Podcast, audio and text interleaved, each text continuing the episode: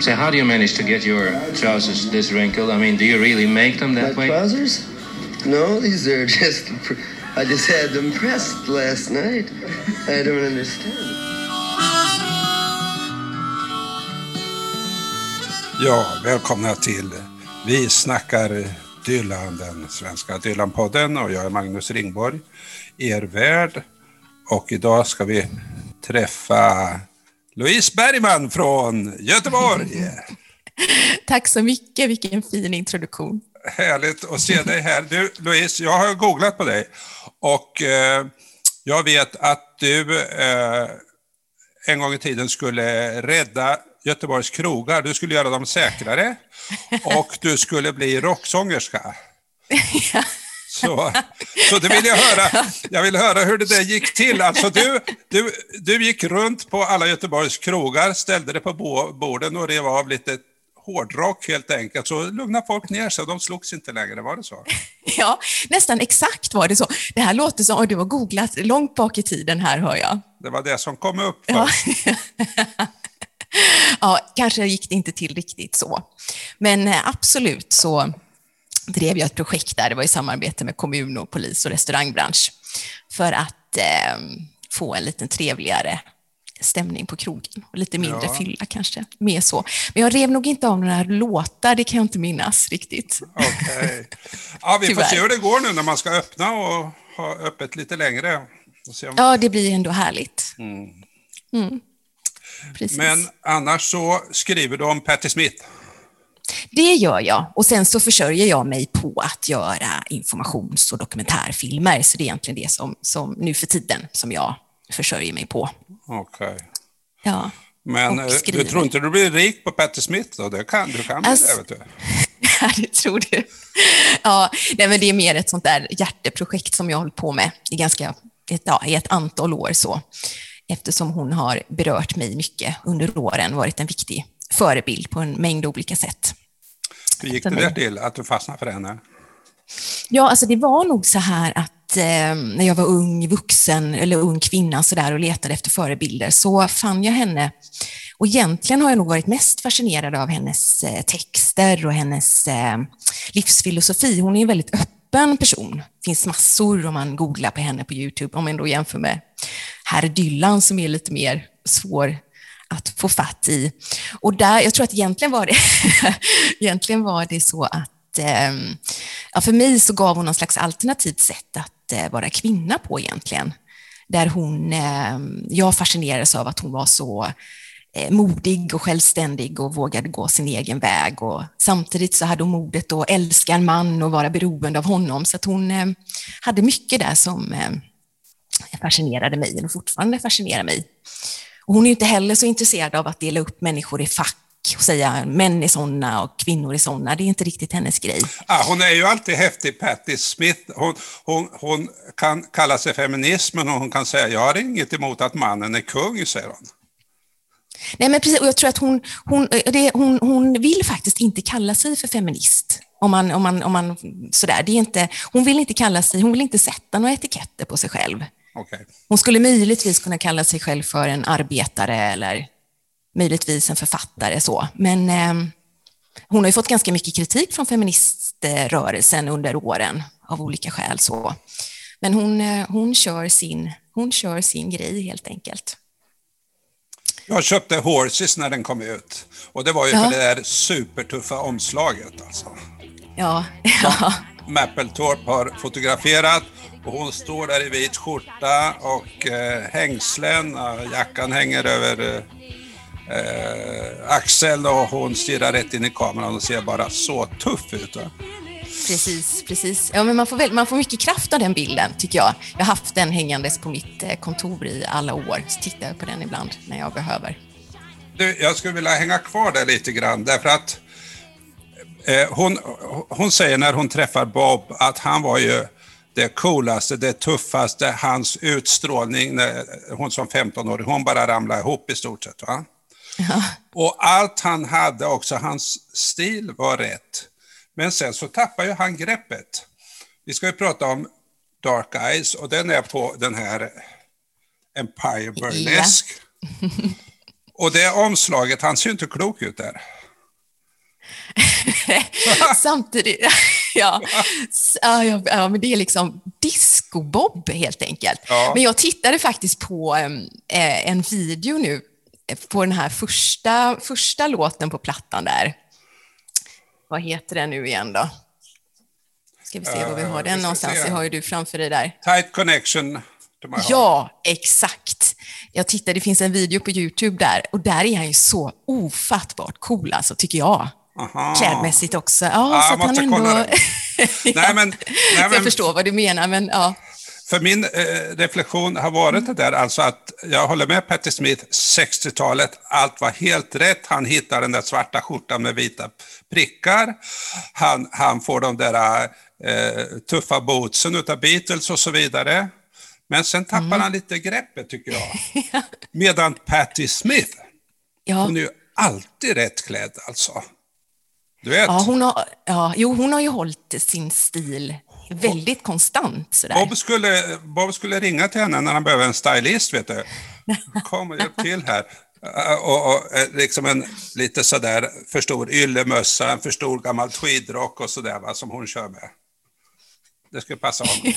ja, Istället för de där uh, Tex-Mex-kostymerna han går omkring i.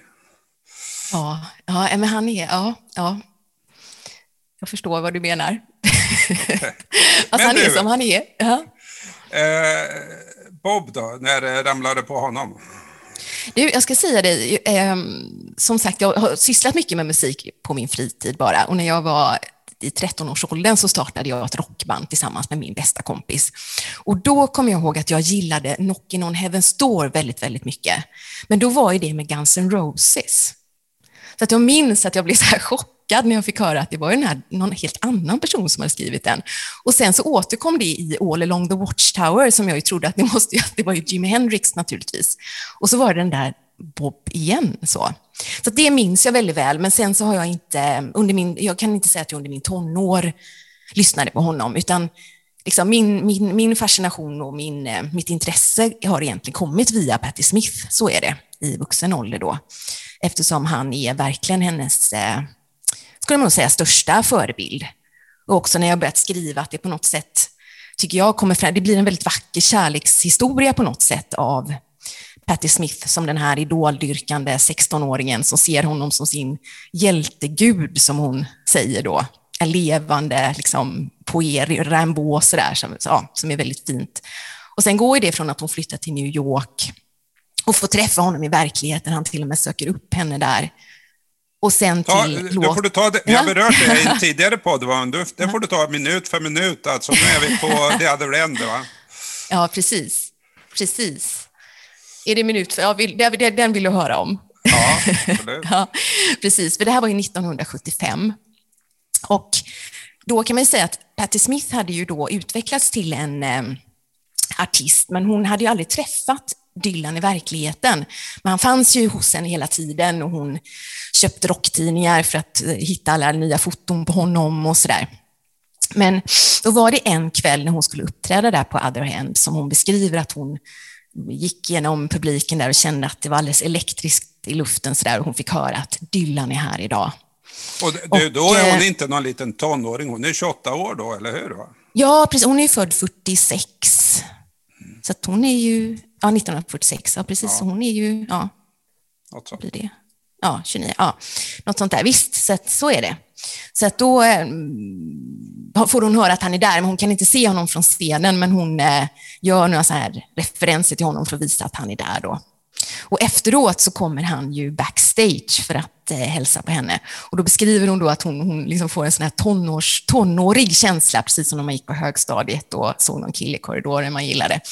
Och, eh, men hon beskriver också att i, i boken Just Kids där, väldigt fint, att när hon när hon uppträdde så hon skriver så här att eh, vetskapen om Dylans närvaro hade en väldigt egendomlig effekt på henne. Och istället för att känna sig ödmjuk så upplevde hon kraft, kanske hans, men hon kände också sitt eget värde och bandets värde.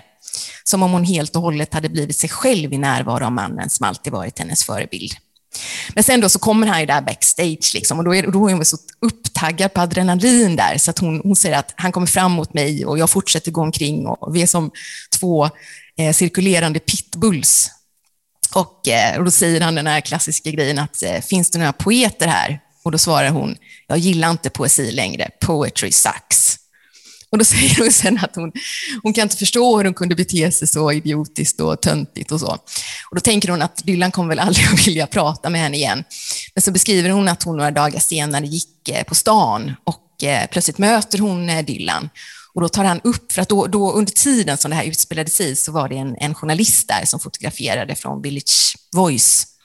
Och då eh, drar Dylan upp den här tidningen och visar den här fantastiska bilden, för det finns ett sånt fint foto på Dylan och Patty när de står och håller om varandra lite sådär. Och då säger Dylan, vilka är de här två personerna? Känner du dem? Ja, och så skrattar de och så förstod hon att allt var okej då. Så att så var ju liksom det första, det första mötet mellan dem.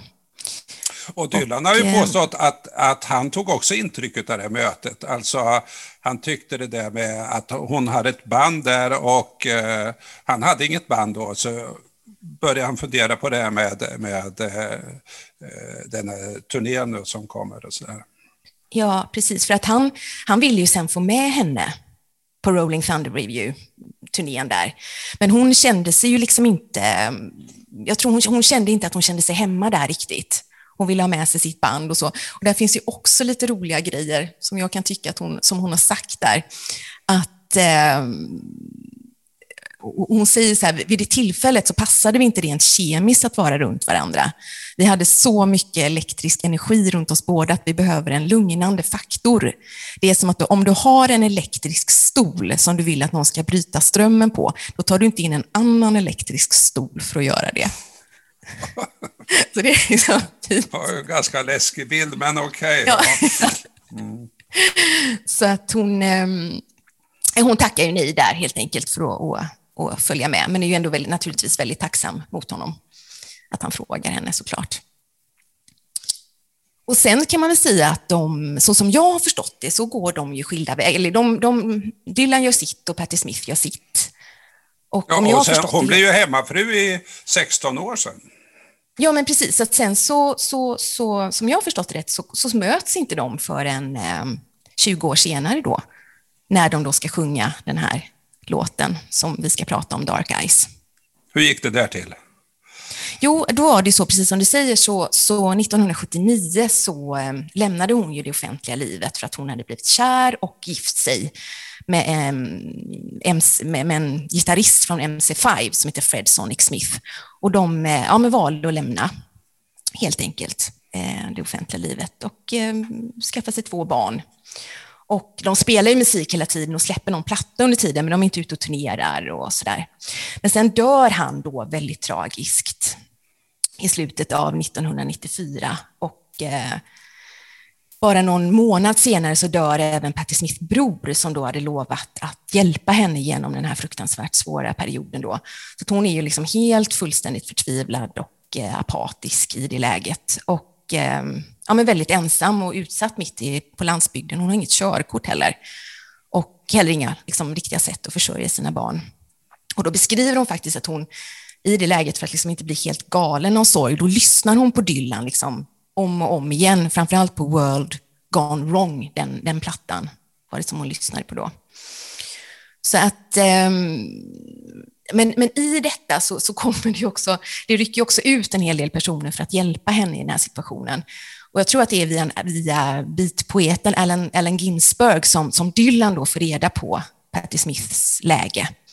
Och eh, ringer upp henne, hör av sig till henne och frågar om hon vill följa med honom ut på på, på turné som är också ganska nära där hon bor. Och hon säger några grejer här, vi ska kika om jag har det, ska vi se. Att eh, han, han, eh, ja, men han uppmuntrar henne och säger att musiken och konsten är enda sättet att, eh, att gå vidare och att publiken längtar efter henne och att hon har en, hon har en plats i rock'n'roll-samhället. Du, eh, Dylan, äh, Dylan är ju inte känd för att ta hand om andra artister till exempel. Han var ju inte så himla eh, hygglig mot Joan Baez, men här, här visar han en annan sida alltså. Det är lite kul att höra ja. det. Ja. Precis, jo, men det tycker jag verkligen man får en känsla av att han är så otroligt snäll mot henne. och omtänksam. så och uppmuntrande. Och, eh, hon säger också så att Bob är en fogdig man, men de här orden han verkligen säger är ytterst meningsfulla. Då. Så att eh, man kan säga att han, det här blev avgörande för att hon, hon, hon, tackade ja och tog med sig sitt band och eh, sina barn ut på den här turnén för att vara förband till honom. Och eh, sen hade hon också med sig Michael Stipe som är sångaren i R.E.M. som hade dykt upp där för att stö liksom stötta henne. Så. så han var med som eh, fotograf så det finns en bok från den här eh, turnén faktiskt. Som han, heter, eh, vad, heter boken? Den heter Two Times Intro on the Road with Patti Smith. Så där, men det, det som är lite lustigt i den boken, hon skriver i förordet att det är två män som inte finns med i bild i den här boken och det ena är då hennes, hennes eh, man som har dött och det andra är Bob Dylan. Så man förstår liksom också hur privat han är. Att, eh, ja, ja, det, det, det, finns inga bilder på Dylan med i boken, men, hemskt många andra jättefina bilder från den här turnén. Och vad som händer då är ju att Dylan också erbjuder henne att sjunga en sång tillsammans med honom. Och eh, hon får välja vilken låt som helst. Och då sitter hon ju där och, liksom tittar igenom hela hans eh, sångkatalog och, och blir ju väldigt ofattbart rörd över liksom att få den här möjligheten. Här är liksom mannen hon har beundrat sedan hon var så ung liksom, och nu ska hon få möjlighet att att sjunga tillsammans med honom. Man kan ju bara tänka sig det, också i det här väldigt utsatta läget som hon befinner sig i. Och då tänker hon först att hon ska göra något sådär lite roligt som Highway 61 eller Like a Rolling Stone, men sen bestämmer hon sig för att hon vill göra någonting som ska bli riktigt, riktigt vackert. Så. Och det är då hon väljer den här eh, Dark Eyes, som ju inte är någon särskilt, eh, den är inte, det är inte någon särskilt känd låt så. Och hon beskriver att Dylan blir ganska förvånad av, över valet, men så här, vi, ja, de, vi kör på den.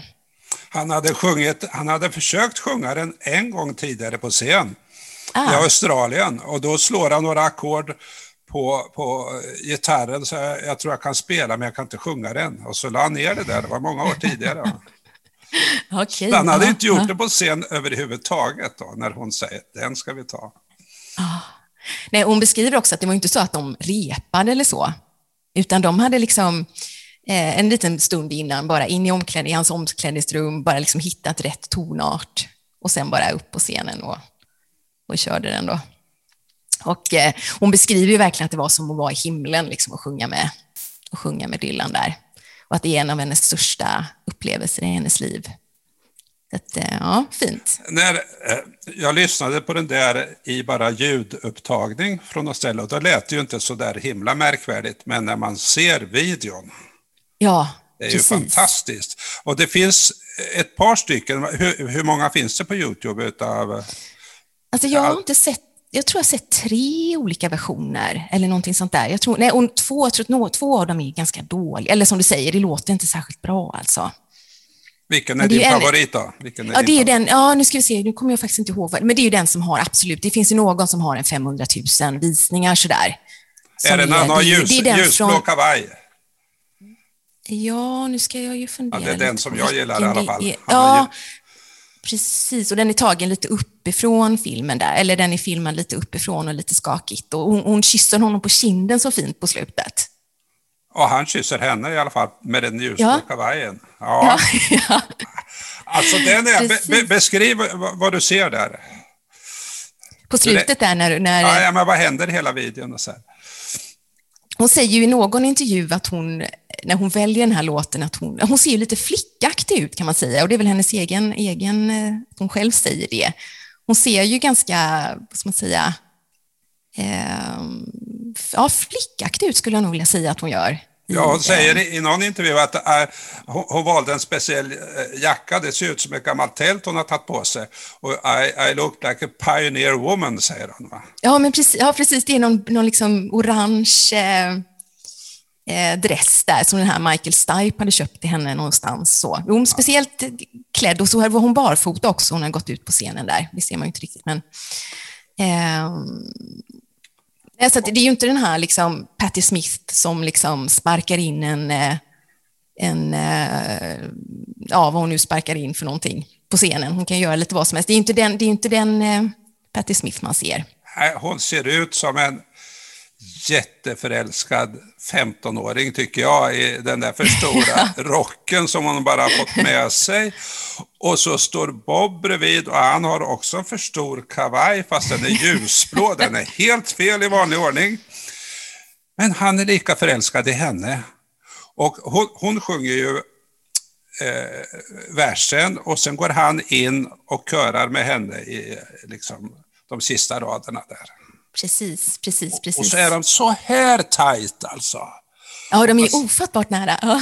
ja, man ser deras profiler går åt och han verkar lika förälskad som hon. Alltså det är bara så, så vackert att se det där spelet tycker jag. Precis, och man förstår ju också publiken, för man hör ju hur de liksom vrålapplåderar på något sätt efter varje vers. Liksom. Man, förstår, man får verkligen känslan av eh, att det är ett väldigt speciellt ögonblick. så på alla sätt och vis. Ja, det är fint. Det behöver upplevas, så kan man säga. På Youtube. Och så gjorde de den åtta gånger och så var det slut. Inte någon mer. Han har ju inte sjungit nej. den efter det. Nej, nej, det är, nej precis, precis. Eh, ska vi gå till eh, den här versionen som finns på Empire Burlesque. Det är alltså sista låten på den här skivan som jag tror kom 84. Precis. Vad är det man hör där? Hur låter det? Ja, vad ska man säga? Jag kan ju bara säga liksom hela den här plattan, om man börjar med, liksom, med den sådär. Jag förstår ju att den, det här, att den kan vara ja, lite speciell om man jämför med Ja, men jag måste säga att jag älskar den. den är, det är något med den som gör att jag, jag kan liksom, om jag känner mig lite så orolig eller låg på energi så kan jag sätta på den och jag börjar liksom dansa väldigt eh, Eh, direkt sådär. Den påminner mig mycket om när jag var barn och mina föräldrar tyckte mycket om att dansa. Och, så jag liksom tas tillbaka dit väldigt eh, snabbt sådär. Att den, jag blir väldigt glad av den. En, en, så. Och sen kommer ju, det är liksom nio låtar och sen kommer ju den där tionde låten, Dark Eye, som liksom helt bryter av ju. Alla, alla Dylan älskare älskar ju inte just den här skivan, det kan man Nej, säga. jag vet, jag vet. Men jag gör det. Jag kan tänka mig att det är väldigt många som inte gör det. Jag vet, jag är fullt medveten om det. Och, och, man undrar, vad är det han håller på med? De hatade gärna Arthur Baker som var den, det var en sån där äh, jättepoppis producent. Han hade producerat hits åt Springsteen och alla möjliga. Och, och, och, Dylan, han är, han är ju nere. Han skriver ju i Chronicles hur äh, hopplöst allting är vid den här perioden. Han har tappat greppet på något sätt, tycker han själv. Va? Det tycker många andra också. Och nu vill han sälja skivor. Och så stylar de upp honom i en sån här Miami Vice-kavaj med uppkavlade ärmar och han har liksom nytuperat hår och allt vad det nu är. Ah, Bob, vad håller du på med? och, så, och så kommer Arthur Baker in och uh, kör loss med uh, för mycket ljud, kan man väl säga, för mycket trummaskiner. Men det är ju några fina låtar. Tight Connection to My Heart till exempel, är jättefin alltså. Ja, men den är, ja, det är, ja absolut. Mm. Ja, jag är väl, mycket väl medveten om, om vad många tycker om den, men eh, ja.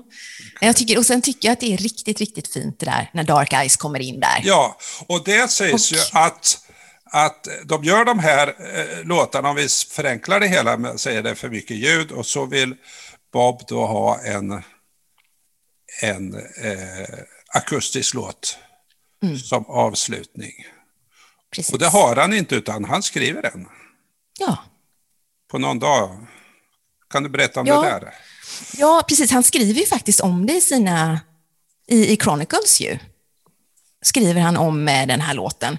Och då så säger han ju så här, nu har jag det på engelska, men jag kan översätta lite snabbt. Han, att han gick ut från hissen på eh, hotell, han, han bodde ju då på, var bodde han egentligen?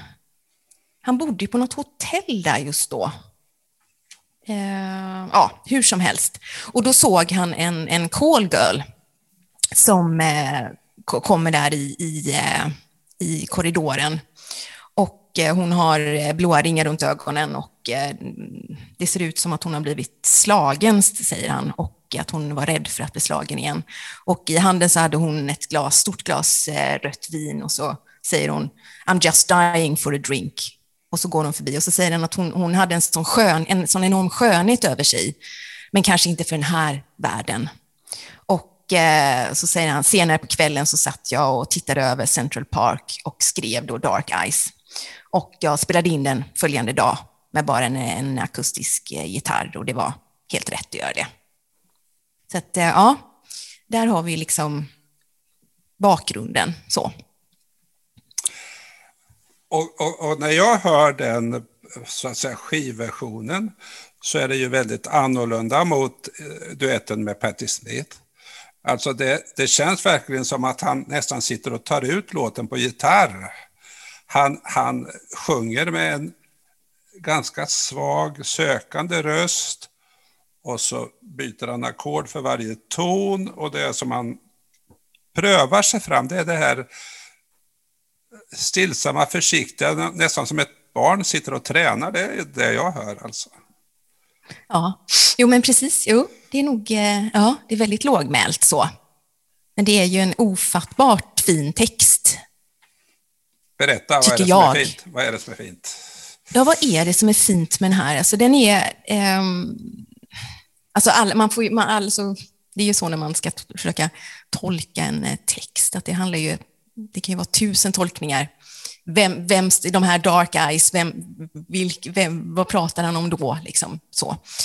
Men jag tror att för min del så, eh, om man säger helheten på låten, så min tolkning är liksom att vi människor, alltså vi behöver, alltså det är verkligen min personliga tolkning nu, men att vi människor behöver något mer än att bara vara så här duktiga, moraliska samhällsmedborgare som hela tiden gör det rätta och som blir galna på om inte allt är rättvist. Så där. Det är det, för I min tolkning av den här låten så är det egentligen en låt som passar väldigt bra i det här samhället just nu.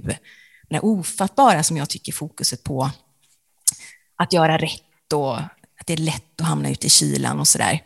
Och eh, liksom min tolkning av den här låten är att, att eh, vi människor, vi behöver liksom mystiken, vi behöver äventyret, vi behöver drömmarna, vi behöver det oförklarliga, förtrollningen, att liksom inte stelna som människor så. Och det, och det är väl så man kan, som att jag tänker kring Dylan, att han är ju verkligen ingen moralisk människa som, som springer i flock, utan han går ju verkligen sin... Eh, han, han, gör det han, han gör det han vill göra och tro på. Och på något sätt vill ganska ofta, tror jag, liksom väcka människor som, som han kanske tycker har somnat till veckan och sovande och tro liksom på livets skönhet och magi och så. Det, det, ja, det är på något sätt min Jag ska läsa första tolkning. versen. Yeah. Oh, the gentlemen are talking and the midnight moon is on the riverside. They drinking up and walking and it's time for me to slide.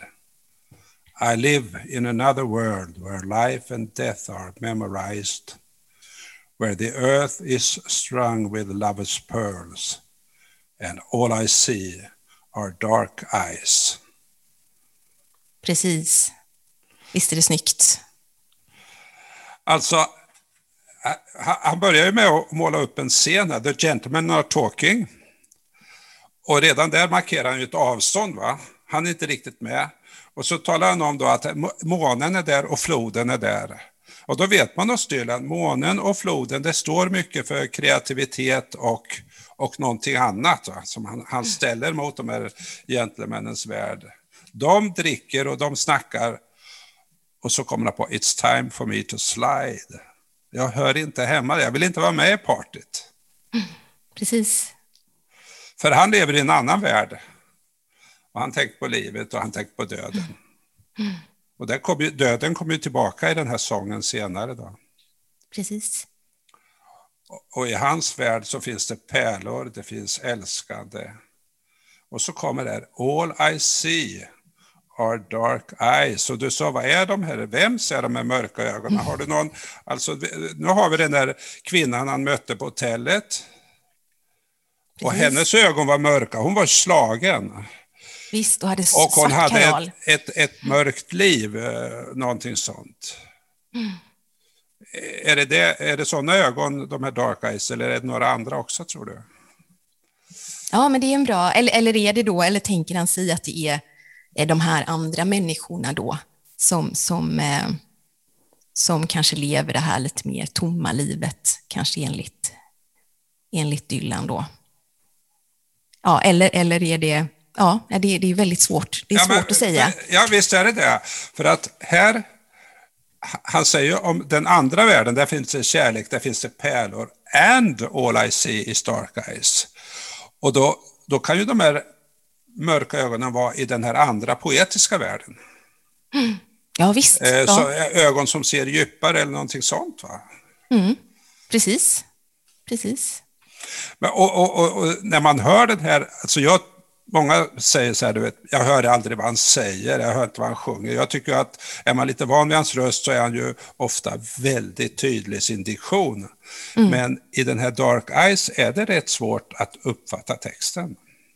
Tycker Jo, men det håller jag helt med. Absolut. Nej, men man får nästan läsa den samtidigt. Till en början i alla fall. Så man förstår. Absolut. Ska du läsa nästa vers? Eh, a cock is crowing far away and another soldier's deep in prayer. Some other's child has gone astray, she can't find him anywhere. But I can hear another drum beating for the dead that rise, whom nature's beast fears as they come, and all I see are dark eyes. Ja. vad är det här då? Vad är det här? Ja du, det kan jag fråga dig Magnus, vad tror du är det här för någonting? Jag kan, jag kan säga vad det är. Ja. För jag, jag är helt säker på vad det är. Det är mors lilla Olle. Det är mors lilla Olle. Klappar så björnen med händer små Räcker fram korgen, se där smaka på Nalle han slukar mest allt vad där är Hör du, jag tror att du tycker om bär Ja, Alltså, det där ja. för, för, för jag sa att jag hör som ett barn sitter och tränar på en ganska enkel visa på ett da, da, da, da, da, da, da. Och så galen tupp. Ja. Och så kommer det med en, en soldat i bön. Det, det passar kanske inte så bra, men i alla fall. Sen är det det barnet som har gått vilse. Some other's child has gone astray. She can't find him anywhere. Här har du mors lilla. Han går ju vilse i skogen. Ja. Ja.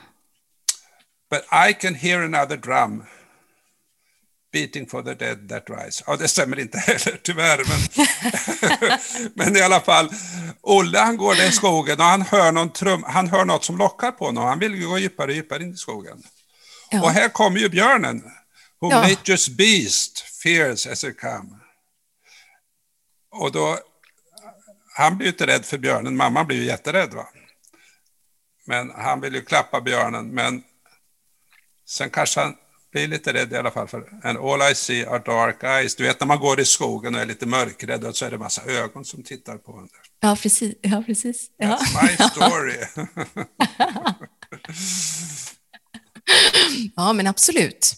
Absolut. Jag tycker det är ganska svårt. Eller, ja, för mig, ja, det är svårt att tolka på, ja, Ja, men det här är ju ingen Det är- tolkning. det är utan det är ju Nej, det är ingen tolkning. Det är det som är så roligt när man liksom Ja. hör och så man stannar upp. Vad är det här för låt? Och så kan man gå till sig själv och vad, vad, vad är det för strängar som slås an här? ja, ja men precis, precis, precis. Men det blir svårare och svårare här, för eh, nu får du läsa nästa vers också. Den förstår Ja. jag mig inte alls på. They tell me to be discreet for all intended purposes. They tell me, they tell me revenge is sweet, and from where they stand, I'm sure it is. But I feel nothing for their game where beauty goes unrecognized. All I feel is heat and flame, and all I see are dark eyes. Det är också frågan där. Men jag tror att jag, jag är liksom fast vid att vid den här, ehm, eh, ja men liksom Dylans, eh, vad ska man säga, eh, hans uppmaning till, eller till den här, eh, till, till skönheten och att försöka liksom uppleva någonting annat än, eh, man skulle kunna se det som någon slags liksom, krit- kapitalismkritik egentligen, om man, om, man, om man skulle vilja göra en sån läsning av det. Ja, man kan ju Att gå han- tillbaks till de där gentlemännen i första versen. Ja. Va? They tell me to be discreet. Äh, De säger till honom i princip att hålla käften, håll inte på att snacka ditt, din, din. Och så snackar de om hämnd och sådär. Och... Mm. Men så kommer det, but I feel nothing for their game. Precis. Jag vill inte vara med i deras spel och det har han ju återkommit till många sånger med. Jag vill inte vara med Mm. i det spelet. Va? Precis. Nej, precis. Så att man, man skulle kunna se det så också. Where beauty goes unrecognized, alltså en, en värld utan skön, skönhet. Och som du säger, kapitalistkritik, det är bara pengar som räknas, skönhet räknas inte. Om man inte kan tjäna pengar på den förstås. Precis. Så det skulle vara roligt att tänka sig att han, om man tänker sig att han har gjort de här, den här plattan till en början där, den här discoplattan, liksom, sådär, för att liksom, eh, sälja skivor på något sätt. Och så kommer han med den här sista låten, det är otroligt roligt, liksom, som att han, det var ja, bara ett skämt ja. alltihopa. Igen den här bilden när han har den där ja. disco-kavajen på sig, då ja. försöker han spela med i deras spel. Jag vill, jag vill sälja skivor, jag behöver tjäna pengar, jag vill vara med i racet, jag är lite ja. liksom utanför. Och sen kommer han på, nej, ska jag vara med i det där egentligen?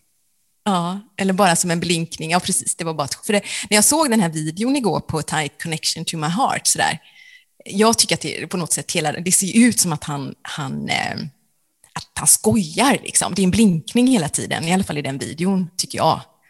Att det, inte, det är inte på riktigt. Liksom. Okej, okay, jag ska kolla den. Ja, jag gör det. Och du måste se den här skinnjackan han har som han dragit ner jättelångt. Alltså han ser, och sen sån här trucker-keps. Han ser ofattbart cool ut, tycker jag, på ett väldigt roligt sätt. Just, just där i alla fall. Apropå stil. Jag har en annan association till Dark Eyes. Alltså, Mörka ögon är ju en väldigt känd eh, låt, en rysk låt va? Mm -hmm. Som, ja, eh, Mörka ögons glöd. Och den har sjungits in av Jussi Björling.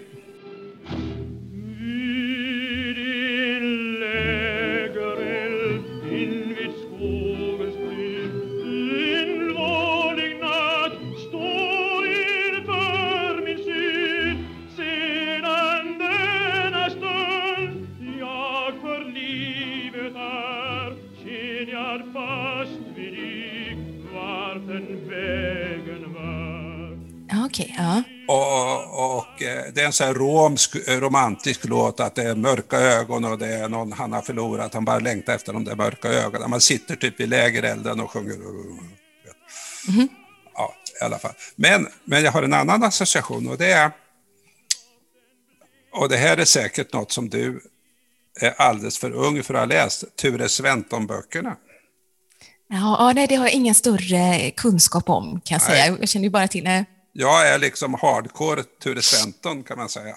Okay. Han är ju en privatdetektiv i Stockholm, en av eh, Sveriges, för att inte säga världens främsta privatdetektiver. Och han har väldigt höga tankar om sig själv. Eh, han är en stor bluff, han låtsas att vara eh, upptagen och så vidare och att vara smart och det är han i själva verket inte alls fast han har lite tur att få fast Ville Vessla i varje, varje bok. Men han har en kompis, nämligen Omar, som kommer på en flygande matta. Mm -hmm. Mm. Och det som kännetecknar Omar är att han är den totala motsatsen. Han är alltså oriental, han är tystlåten, han är blygsam, han är ödmjuk, han är oändligt artig och istället för Ture Sventons skarpa hökblick så har alltså Omar ögon outgrundliga som den arabiska natten. Vad gäller saken? Mitt namn är Omar från arabiska öknen. Det är för mig en stor ära att personligen få sammanträffa med herr Sventon. Är det dammsugare? Jag ärvde tvenne mattor efter min fader. Det här är den ena. Så hela tiden när ja. Omar, och han är, han är egentligen lite smartare än Sventon, men han låtsas inte om det. Och så sen, och, och, i all ödmjukhet eh, säger han då och bugar sig och så kommer det alltid med ögon outgrundliga som den arabiska natten. Så det, jag kan inte komma ifrån den associationen när det är dark eyes, för det kan betyda så mycket också i den här texten. Ja. Precis, precis, precis. du vet.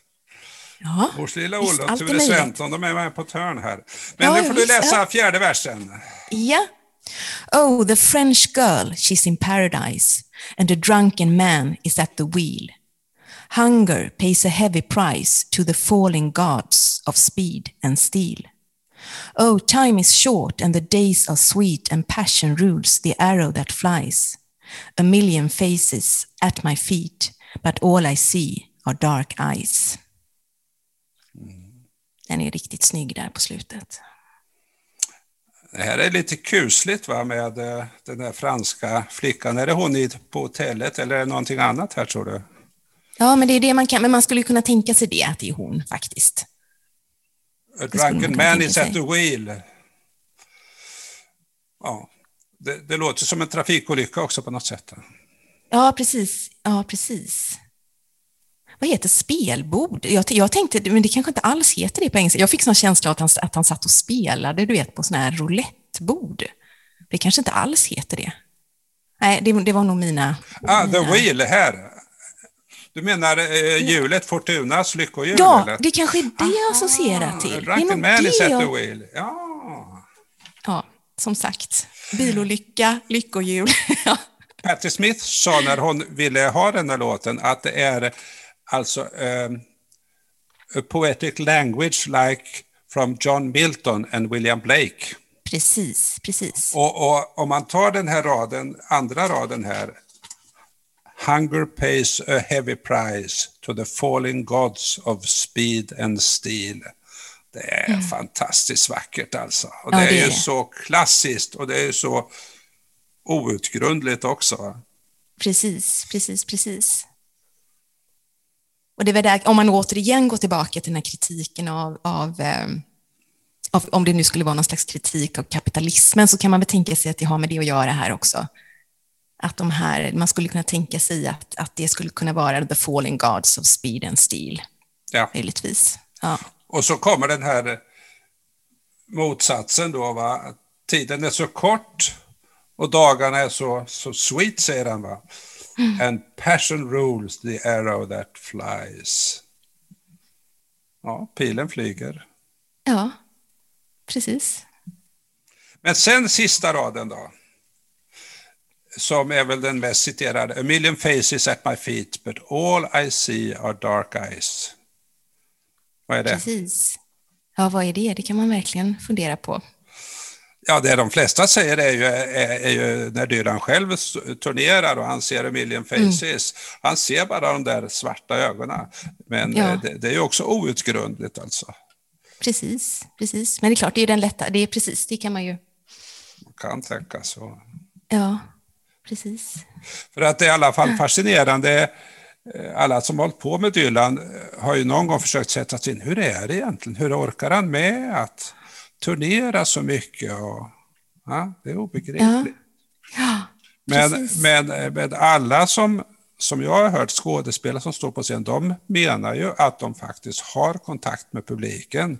De ser inte bara en massa svarta ögon, utan de, de väljer ut någon som de liksom har en speciell dialog och får mycket tillbaka och sådär. Mm, mm. precis. Ja, Du har ju men det sjungit i kan man- band. Du har ju sjungit i band. Var, var det så? ja du vet, det var, det var ju, eh, det är på lite mindre scener kan man säga. Nu var det också ganska länge sedan. Men, eh, var nej, men inte- det är klart att det är Det var klart inte att a man, million faces alltså? Nej. Nej, det var det verkligen inte. Och det är klart att då har man ju verkligen kontakt med publiken såklart. Absolut, absolut. Men då har man ju inte, när man, när man sjunger på amatörnivå så har man ju inte så här starka lampor på sig heller, som bländar en. Nej, just det. Just det. Ja, vad tycker du om låten då? Ja. Det, här var en låt, jag märker när jag håller på med den här podden, jag trodde att jag hade lyssnat på Dylan, det märker jag, jag vet ju ingenting. Det är ju några få låtar från 60-talet som jag kan, sen några från 2000-talet. Så därför är det så kul när du ledde mig in på den här att okej, nu ska jag lyssna noga. Den Ja. hade gått mig ganska mycket förbi innan. Så jag tycker jättemycket om den. Eh, verkligen. Och, och, och, och det som ger mig mest är just den här eh, duetten med Patti Smith. För då får man hennes historia, man får hans historia och eh, ja, det är någonting. De har ju aldrig varit ihop vad jag vet, men det är liksom två väldigt stilbildande konstnärer som på varsitt håll har gjort någonting fantastiskt. Alltså. Precis, precis. Nej, så det är otroligt, nej, otroligt eh, fint. Och som sagt, att jag tycker också som, som eh, Patty, eller Smith beskriver någonstans också, att hon, hon tycker att Dylan har varit otroligt snäll mot henne hela tiden, också väldigt förstående så. Att hon har känt, känt som att han verkligen förstår henne. Så att, eh, ja. Då ska du ha stort tack. Tusen tack. Jag, jag, precis nu när jag sa det så kollade jag dina ögon, men de är ganska blå, är de inte det? Jo. De är ganska blå. Vi sitter här och har ett samtal över Zoom alltså och spelar in, ska ni veta. Jättestort eh, tack Louise för det här. Tusen tack att jag fick vara med, jätteroligt. Tack Magnus.